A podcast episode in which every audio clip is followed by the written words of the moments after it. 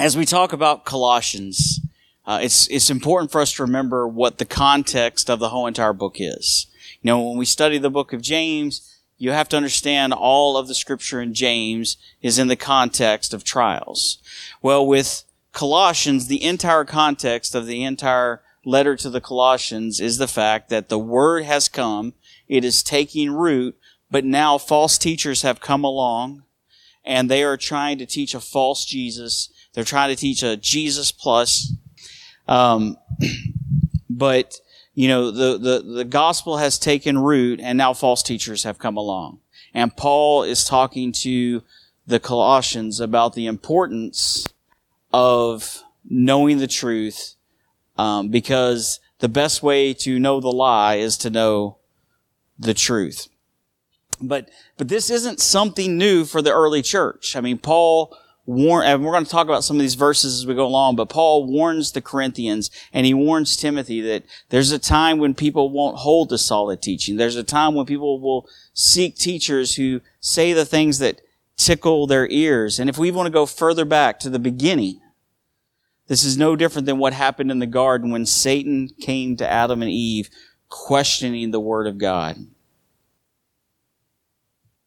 So, this passage starts off with this For I want you to know how great a struggle I have for you and for those at Laodicea and for all who have not seen me face to face.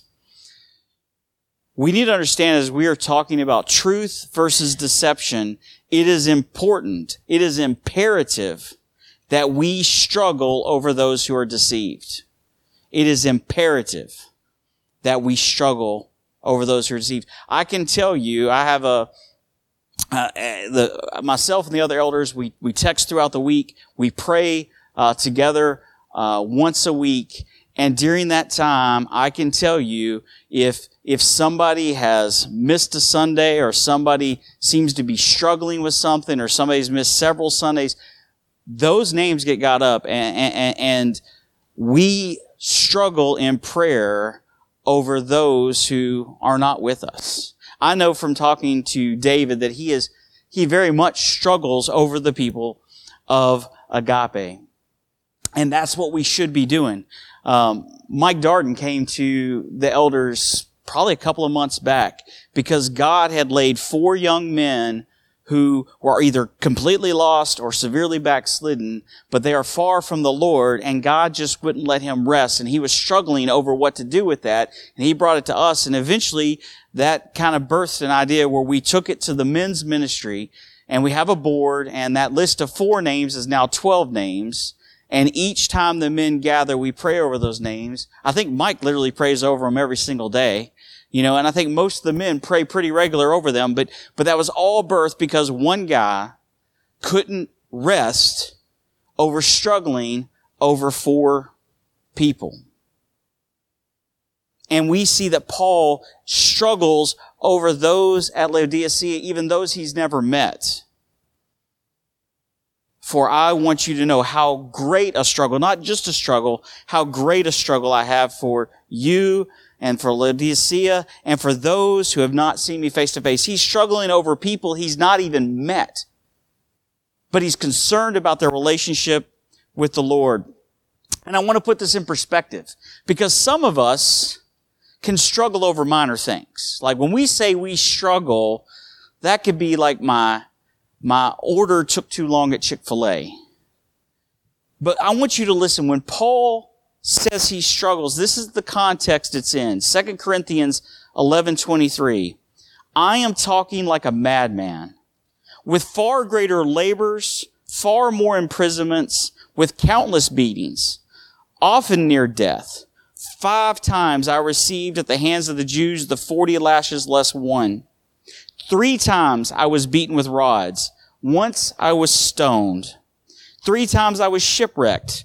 A night and day I was adrift at sea, on frequent journeys, in danger from rivers, in danger from robbers, in danger from my own people, danger from Gentiles, danger in the city, danger in the wilderness, danger at sea, danger from false brothers, in toil and hardship, through many sleepless nights in hunger and thirst, often without food, in cold and exposure. And apart from these other things, I mean, this is some big stuff, but apart from this, there is the daily pressure on me of my anxiety for the churches.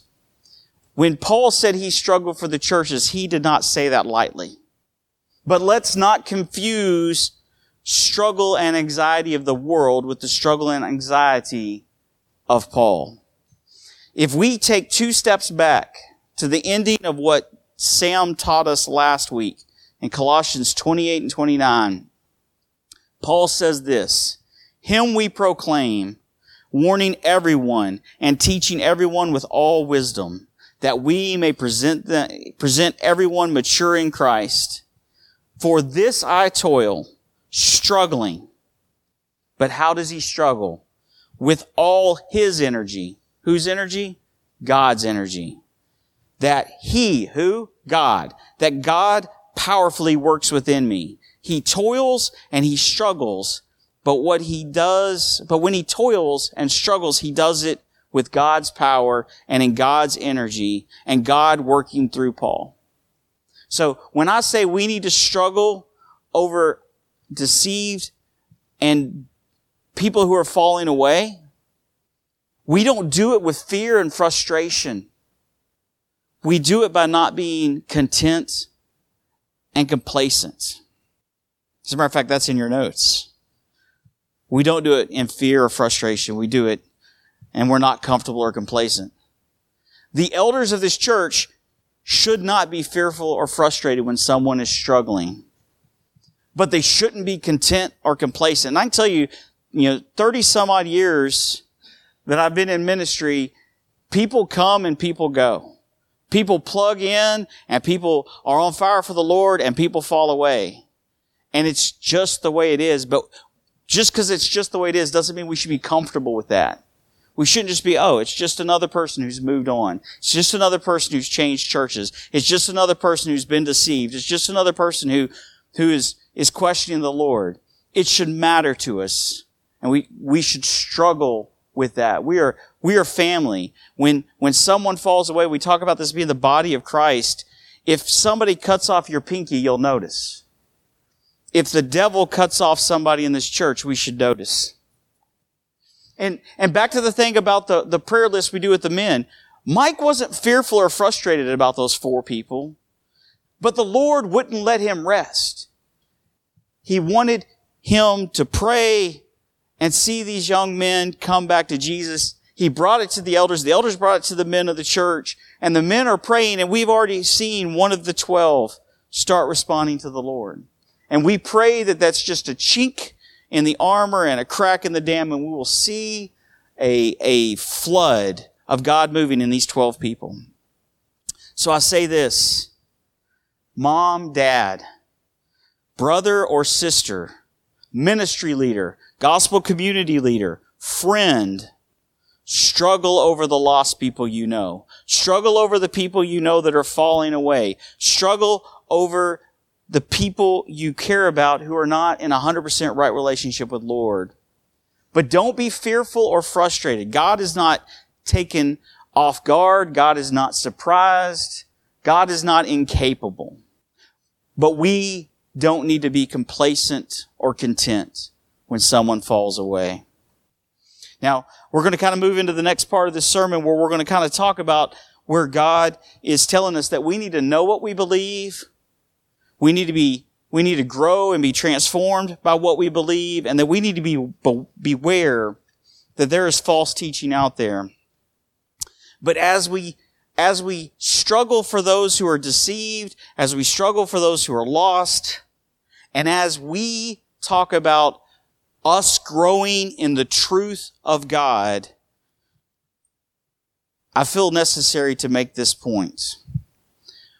We are called to be vigilant with the truth. We are not called to be vigilantes, truth vigilantes. Okay? We're called to be vigilant with the truth, but not called to be truth vigilantes. And, and if y'all have heard me, me preach, you know, one thing that will come up from time to time that frustrates me is when I see that one of the biggest trends on social media is watch person I like destroy, humiliate, own person I don't like on issue I am passionate about. And, and, and, and here's the reason why we are called to be vigilant with the truth and not truth vigilantes. When you get owned or destroyed or humiliated, your response isn't necessarily to go, oh, wow, I got destroyed. Let me go embrace the truth. It's to be shamed and, and sometimes even dig your heels in deeper. And so let me expound on this, this truth about not being a truth vigilante. I learned a long time ago, and I'm still learning it because I'm not always good at it. But I'm learning that you can make a point or you can make a difference. Seldom can you do both. You can win an argument or a debate or you can win a person.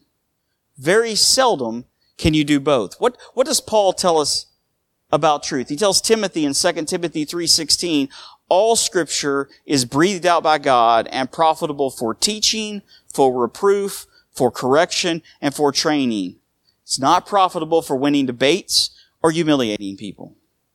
Romans 15:4 Paul tells us this, for whatever was written in the former days was written for our instruction that through endurance and through the encouragement of scriptures we might have hope. So as we transition this part, we're going to talk about the emphasis that we need to know the word and that we need to grow in the word and we need to be aware of the lie. Let's do that understanding that the reason we know the word is to encourage in hope. It is to teach. It is to correct. It is to train. So I, I think we have a question as we move forward. And, and for me, I can't speak to you guys, but as, as I've been taking notes and, and, and the, the, the little, uh, notebook thing, the journal, scripture journal, thank you. I was trying to think what to call it. One of the ways God has been helping me process Colossians is this. I feel like each week God is asking me a question. Week one, I feel like God asked me, do I hope in Christ? Week two, I feel like God asked me, do I intercede and trust in Christ to act on those things that I'm inter- eh, that I'm in intercessory prayer over? The third week is, do I know who Jesus is? The fourth week was, do I remember from whence I came and how I got to where I am now? And then last week, I feel like the question the Lord asked me was this, do I have the hope of glory alive in me? And then this week, the question I feel like God is asking us is this, what do I believe about Jesus? What do I believe about Jesus? What do you believe about Jesus? For I want you to know how great a struggle I have for you and for those at Laodicea and for all who have struggled. I mean, for all who have not seen me face to face, that their hearts may be encouraged, be knit together in love to reach all the riches of full assurance of understanding and knowledge of God's mystery, which is Christ, in whom are hidden all the treasures of wisdom and knowledge. I say this in order that no one may delude you with plausible arguments, for though I am absent in body, yet I am with you in spirit, rejoicing to see your good order and the firmness of your faith in Christ. Therefore, as you have received Christ Jesus the Lord, so walk in him, rooted and built up in him and established in the faith, just as you were taught, abounding in thanksgiving, seeing to it that no one takes you captive by philosophy and empty deceit, according to the human tradition, according to the elemental spirits of the world, and not according to Christ. And I'll steal a couple of verses from next week. For in him the whole fullness of the deity dwells bodily, and you have been filled in him who is the head of all rule and authority. A.W. Tozer said this what you believe about God is the most important thing about you. And I will say, as we study Colossians, I think what we believe about Jesus is the most important thing about us. What you believe about Jesus is the most important thing about you. What I believe about Jesus is the most important thing about me because at the end of the day, we're all theologians. We're all theologians. We all have some opinion about God. Uh, hopefully that's based in the scriptures. But that's where the question comes. Are we good theologians or bad theologians? Because we're theologians. And I think you, you, you realize real fast for us being a society that has more access to knowledge than any generation before us, we are sometimes some of the most, uh, we're in some ways the most biblically illiterate generation. And so it's kind of hard to be a good theologian when we really don't know why we believe what we believe. And so as we dive in here and look at the context of the fact that there are false teachers and Paul is worried that the people of Colossae, whether they are knowing the Word of God and growing in the Word of God, let's look at some of the warnings that he gave. Paul warns Timothy this. In 2 Timothy 4 2 through 4, I charge you in the presence of God and of Christ Jesus, who is to judge the living and the dead, and by his appearing and his kingdom, Preach the word. Be ready in season and out of season. Reprove, rebuke, and exhort with complete patience and teaching. For the time is coming when people will not endure for themselves teachers to suit their own passions and will turn away from listening to the truth and wander off into myths as you, as for you, always be sober minded and enduring suffering and do the work of an evangelist and fulfill the ministry. And y'all apologize to me for some reason. The next paragraph did not print. So I'm going to have to go look up this paragraph real quick. Just pretend like I'm not being here silent. I'll, I'll just keep talking for the people on, on the recording. Oh yeah. Should have known that. Guys, it was interesting that David said that about uh, pithy sayings because Paul tells Timothy, preach the word. Guys and gals, pithy sayings won't cut it.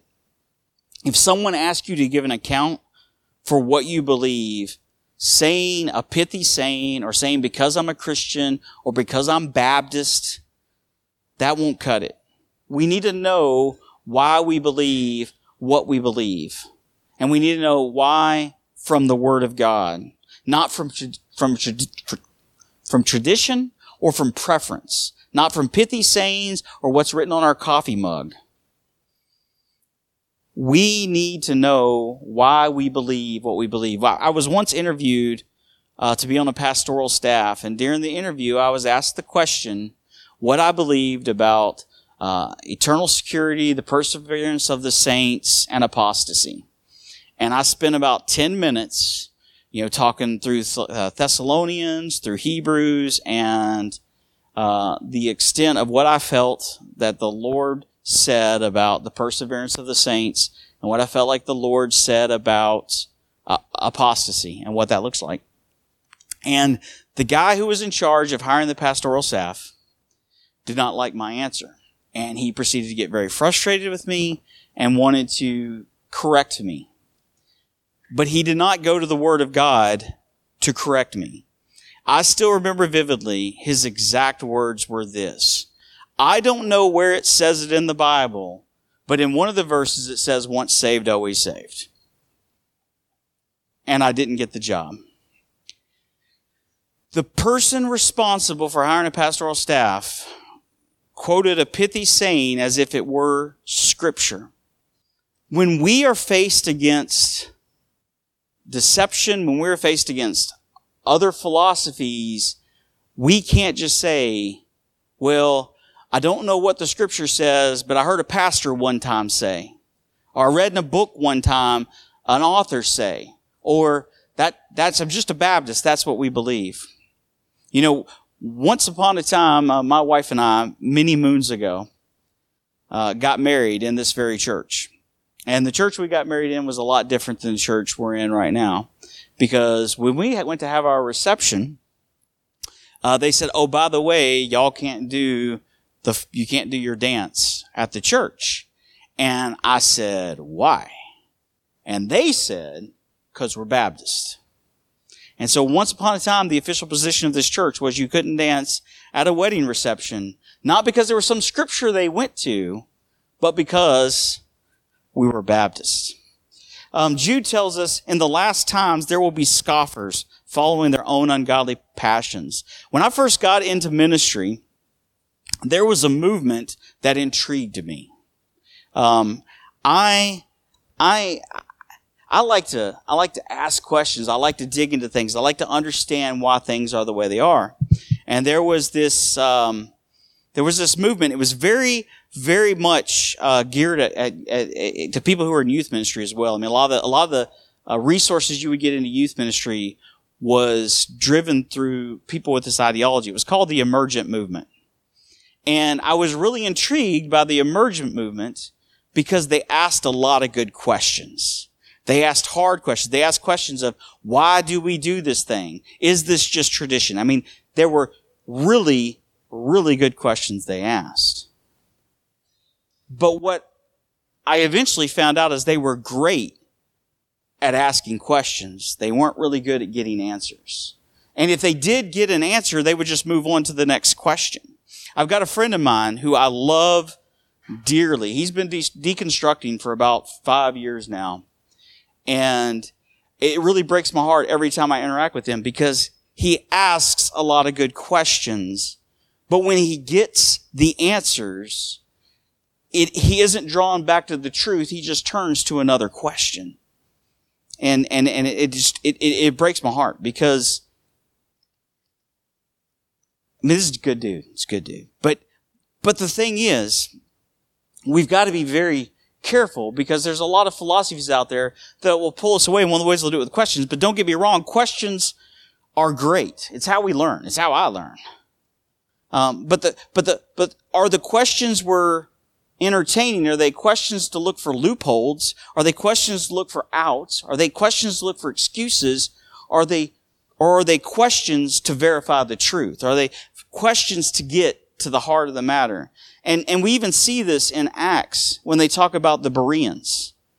Now, these Jews were more noble than those in Thessalonica. They received the word with all eagerness, examining the scriptures daily to see if the things were so. So they were asking questions, but they were going to the source of truth to get the answers. They weren't just asking to ask. You know, we, we saw this with Adam and Eve. God says, don't eat of, of all these trees you can eat, but not that one. And what does Satan do immediately? He's like, well, did God really say that? And instead of going to, yes, God really said that, Eve went to, well, it's pleasing to the eyes and it looks like it's good for food. And then it's also good for making me and Adam wise. So, you know, Satan asks the question and Eve responds with the lust of the eyes, the lust of the flesh, and the pride of life. But we see the same thing happen to Jesus. And Satan comes to Jesus and he does the same thing. He tries to tempt Jesus with the lust of the flesh, the lust of the eyes, and the pride of life. And each time Jesus comes back with the question or the challenge that Satan is offering with the truth and the word of God. He, he didn't, he didn't say, I can't do that because I'm the Messiah. I can't do that because I'm the Christ. I can't do that because I'm the Son of God. I can't do that because I'm about to start this, this, this New Testament version of God's body. He answered with, thus saith the Lord, thus saith the Lord, thus saith the Lord, because Jesus knew the truth. And the truth is how we determine what the lies are. The truth is how, is how we defend against the lies. And so it's important that we need to know what we believe. We've got to know what we believe. We can't assume it. We got to know what we believe.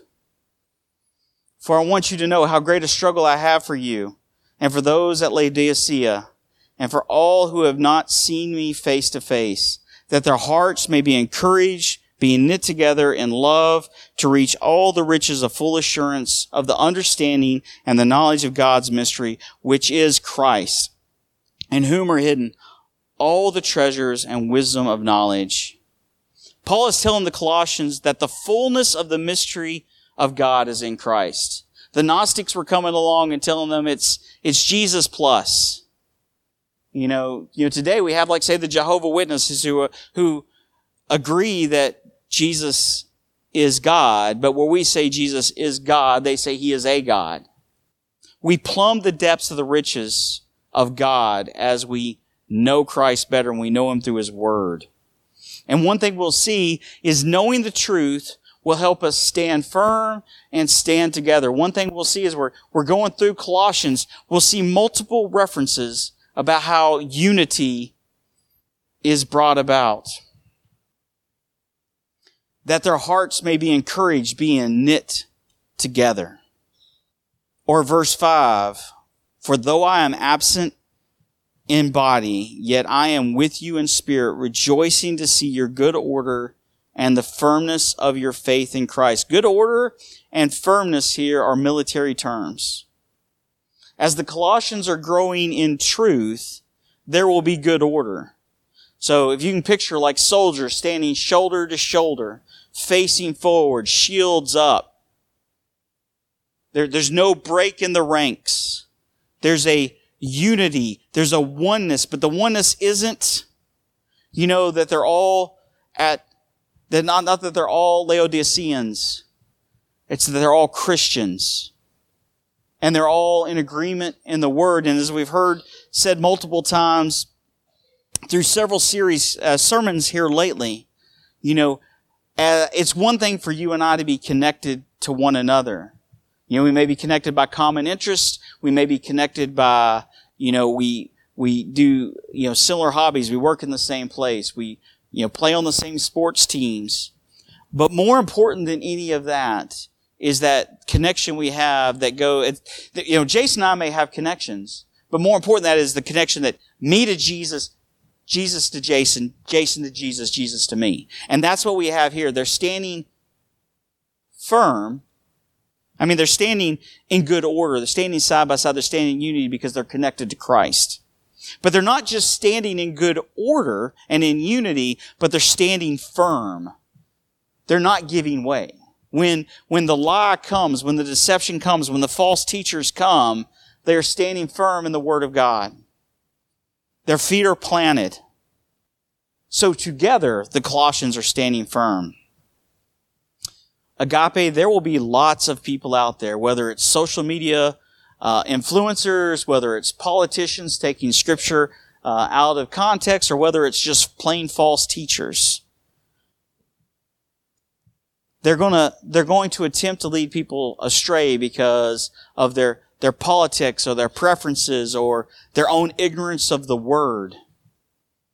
But as we stand together in the Word, as we stand together connected in Christ, as those lies and plausible arguments come against each one of us, we're there for each other to make sure we stand firm.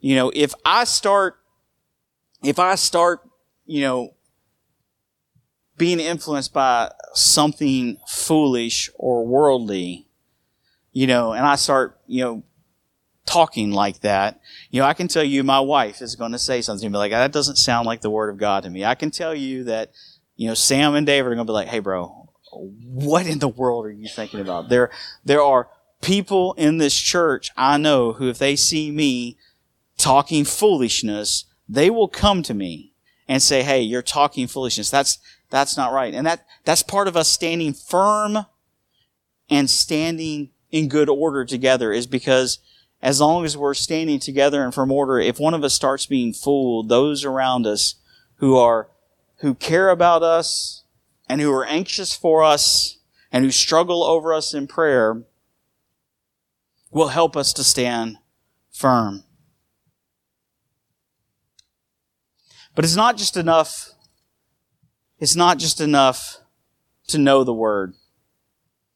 Um, it's not just enough to be informed by the word, but we need to be transformed by the word. We need to grow as evidenced in how we behave.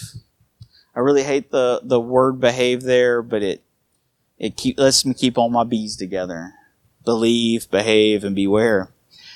But for I want you to know how great a struggle I have for you and for those at Laodicea and for all who have not seen my face, seen me face to face, that their hearts may be encouraged, being knit together in love to reach all the riches of the full assurance and understanding and the knowledge of God's mystery, which is Christ, in whom are hidden all the treasures of wisdom and knowledge. I say this in order that no one may delude you with plausible arguments.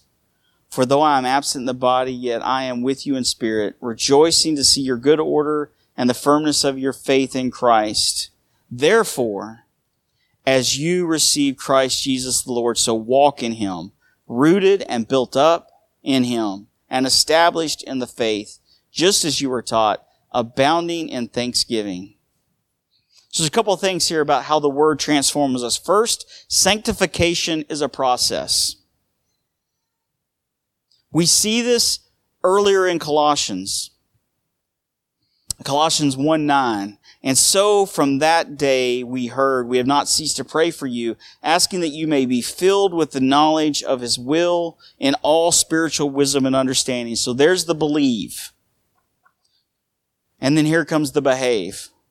Uh, there was the inform, here comes the transform. So as to walk in a manner worthy of the Lord, fully pleasing to him, bearing fruit in every good work and increasing in the knowledge of God, being strengthened with all power according to his glorious might, for all the endurance and patience with joy, giving thanks to the Father who has qualified you to share in the inheritance of the saints in light.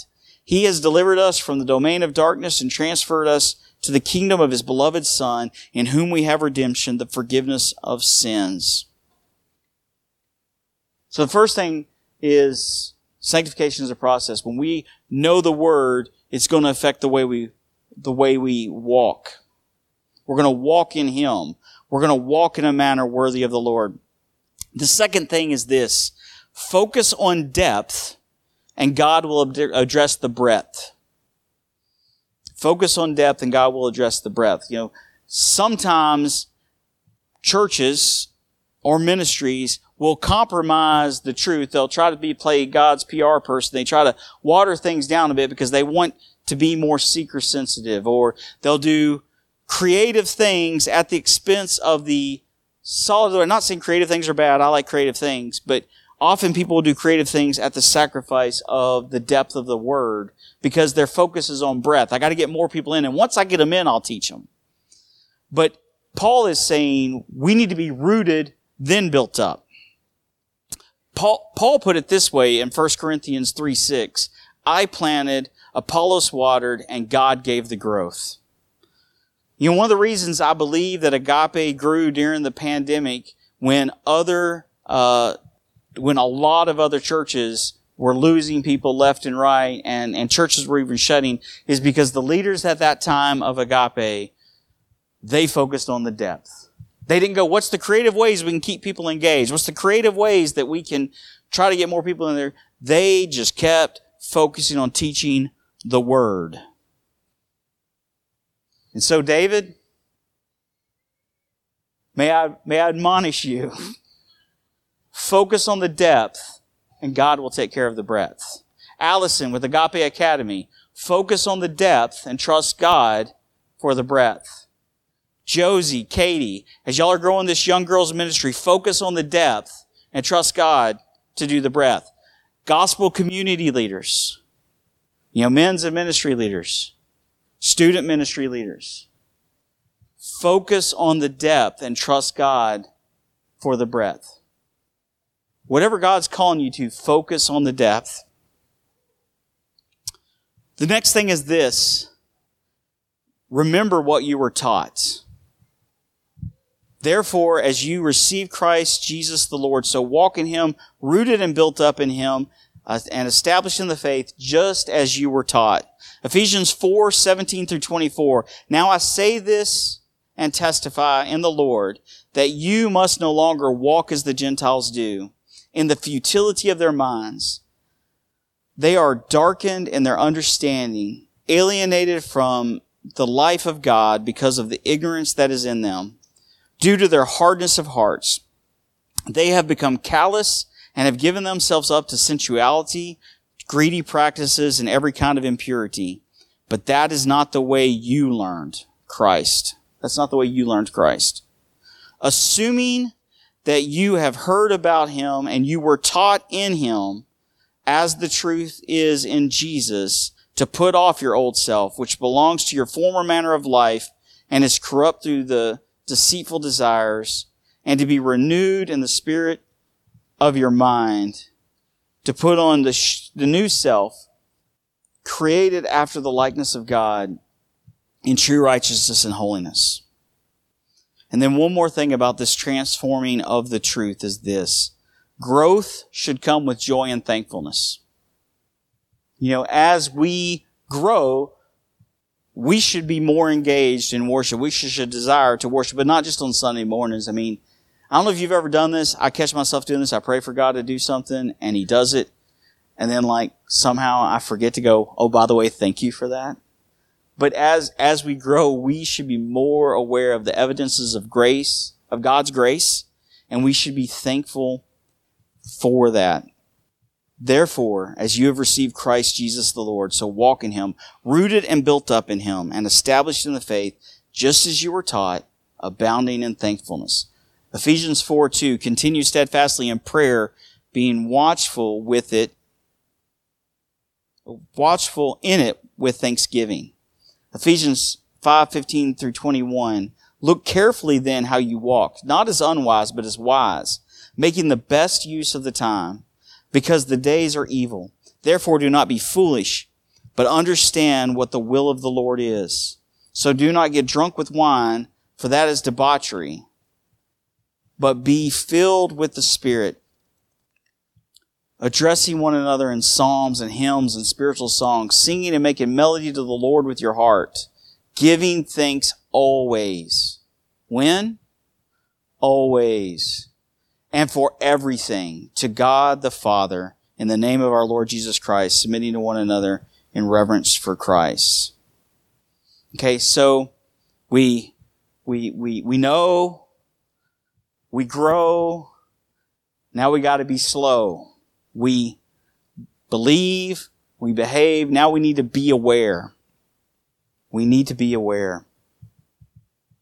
We need to be aware of false gospels.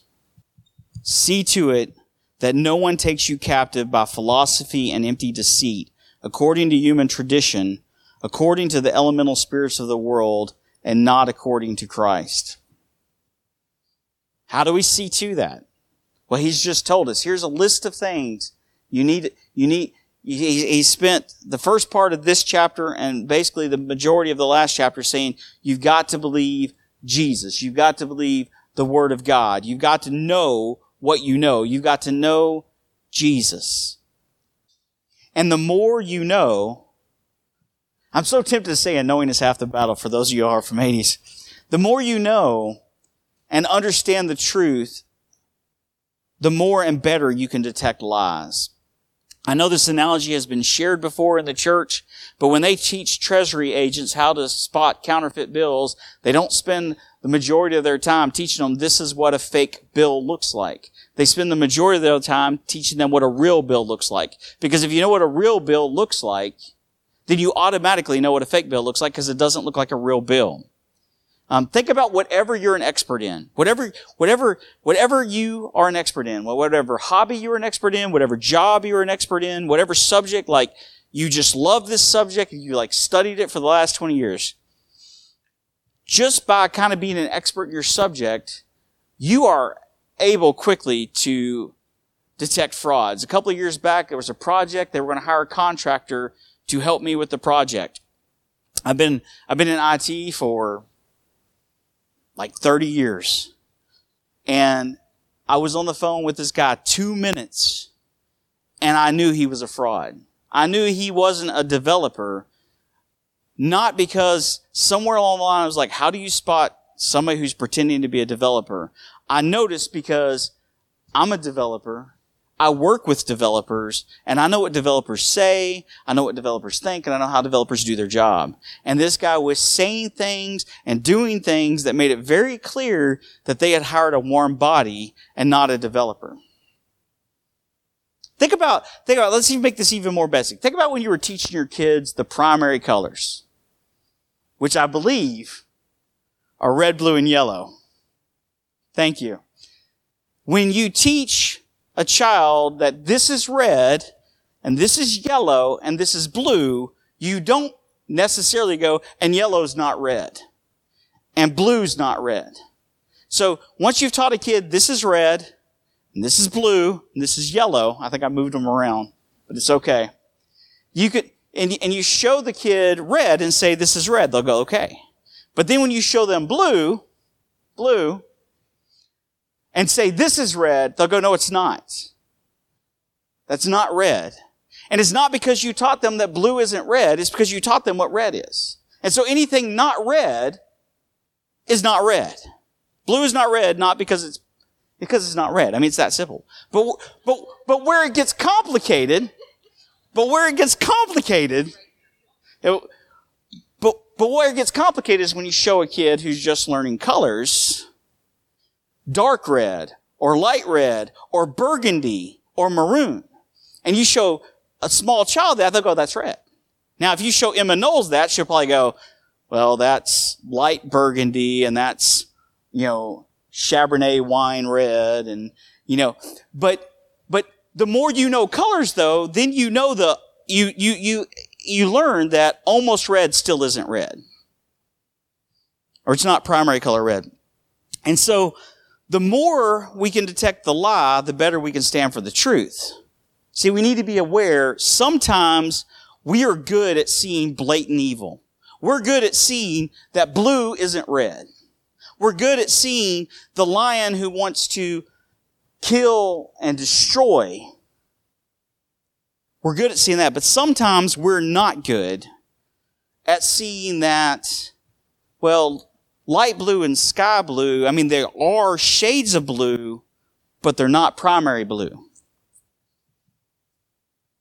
And that's where we get in trouble sometimes.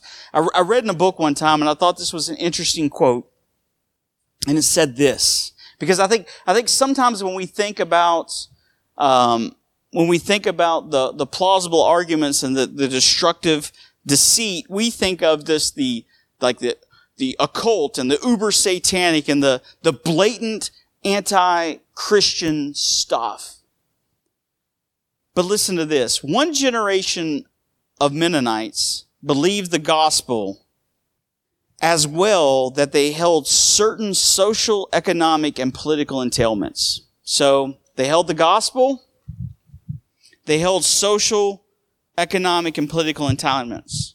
Well, in the next generation, they assumed the gospel and identified with the social, economic, and political entanglements.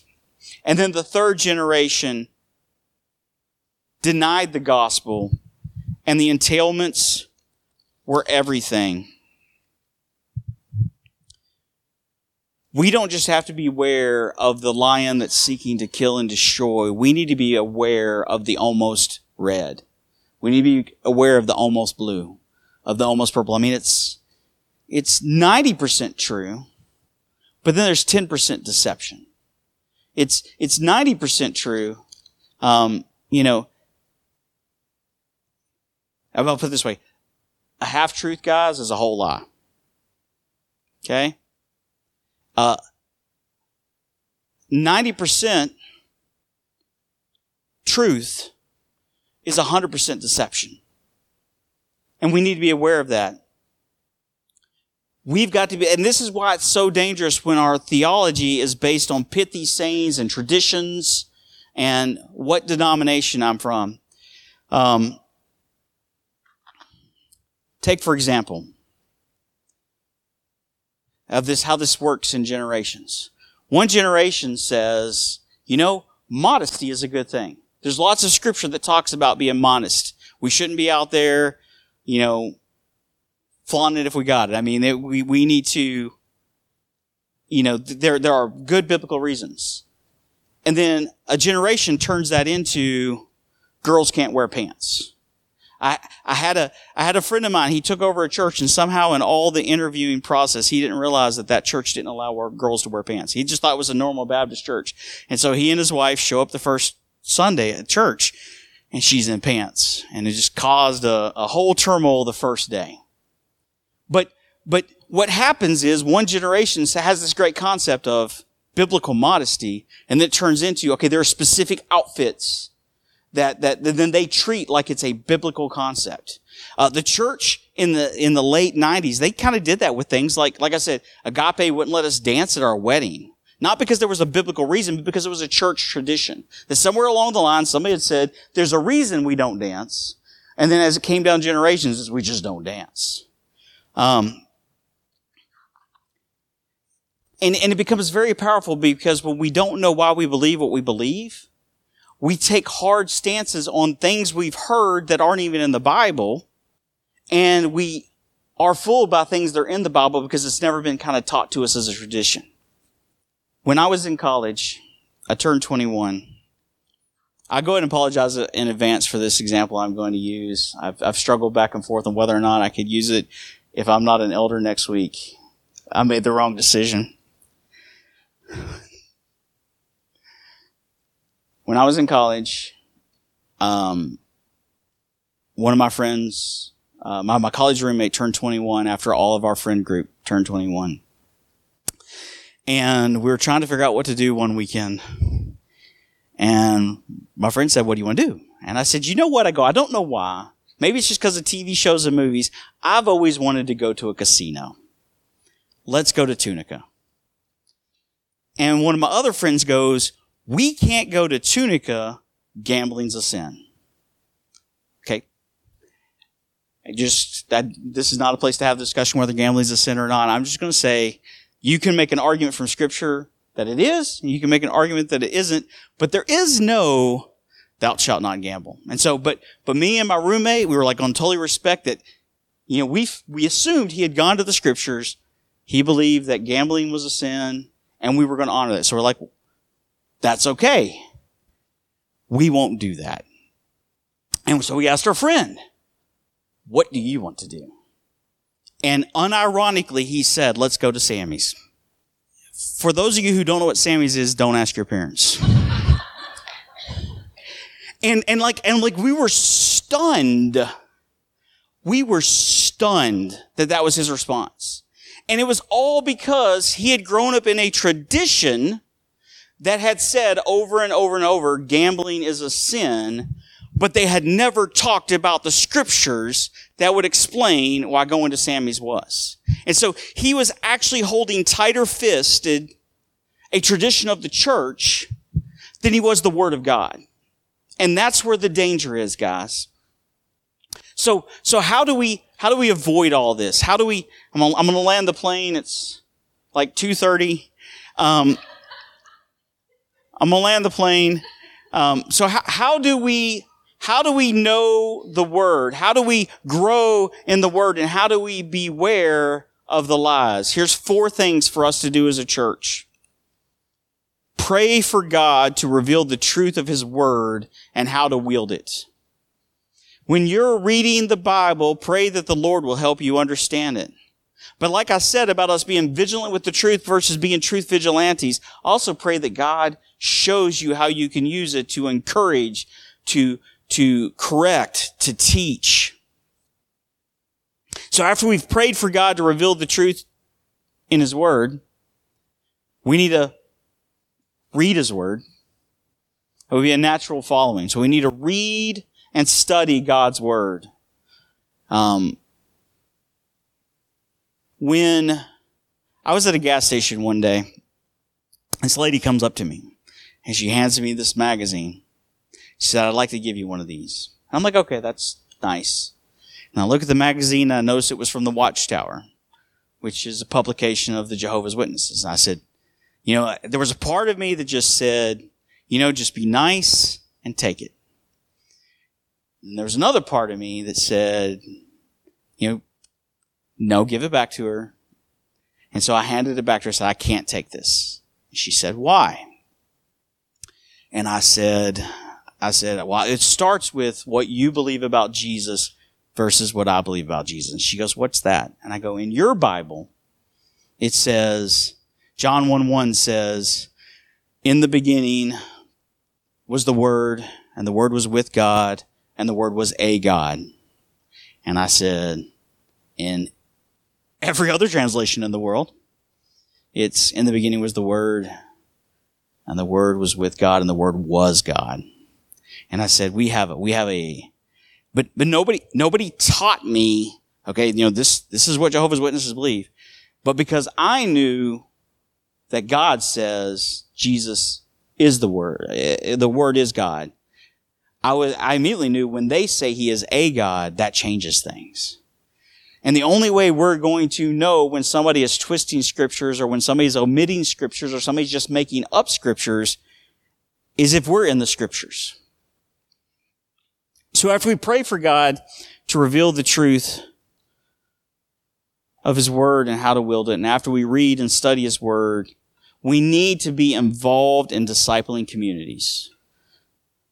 Guys and gals, we need to be in men's ministry, women's ministry, uh, a gospel community. We need to be in, you know, what the, what Katie and Josie are doing with the young girls. There are many, many opportunities for us to be in discipling communities where we can study the word together. We can learn together. We can pray for one another. We can hold each other accountable. We can see, we can be involved in each other's life so we know when one of us is struggling or one of us is falling away. I share with the men all the time. One of my favorite things about men's ministry is when I listen to the various men, as, as regardless of whoever's facilitating the teaching, you know, one or two or five or ten men at some point will express something about how the scripture has struck them, or they'll share another scripture that maybe the person teaching didn't think that connected, and and to hear different people add to what's being taught, it just it just adds to the learning. And then the last thing I would encourage each one of you guys is after you've been praying for God to reveal the truth of His Word and how to wield it, after you've been reading and studying the Word, and as you have gotten yourself engaged in a gospel or a discipling community, seek a mentor. Have, have somebody who you are comfortable with speaking into your life about what it means to be a godly man, what it means to be a godly woman, what it means to be a godly husband, what it means to be a godly wife, what it means to be a godly son, what it means to be a godly daughter, what it means to be a godly friend, what it means to be a godly employee, what it means to be a Christian. Find, find a mentor.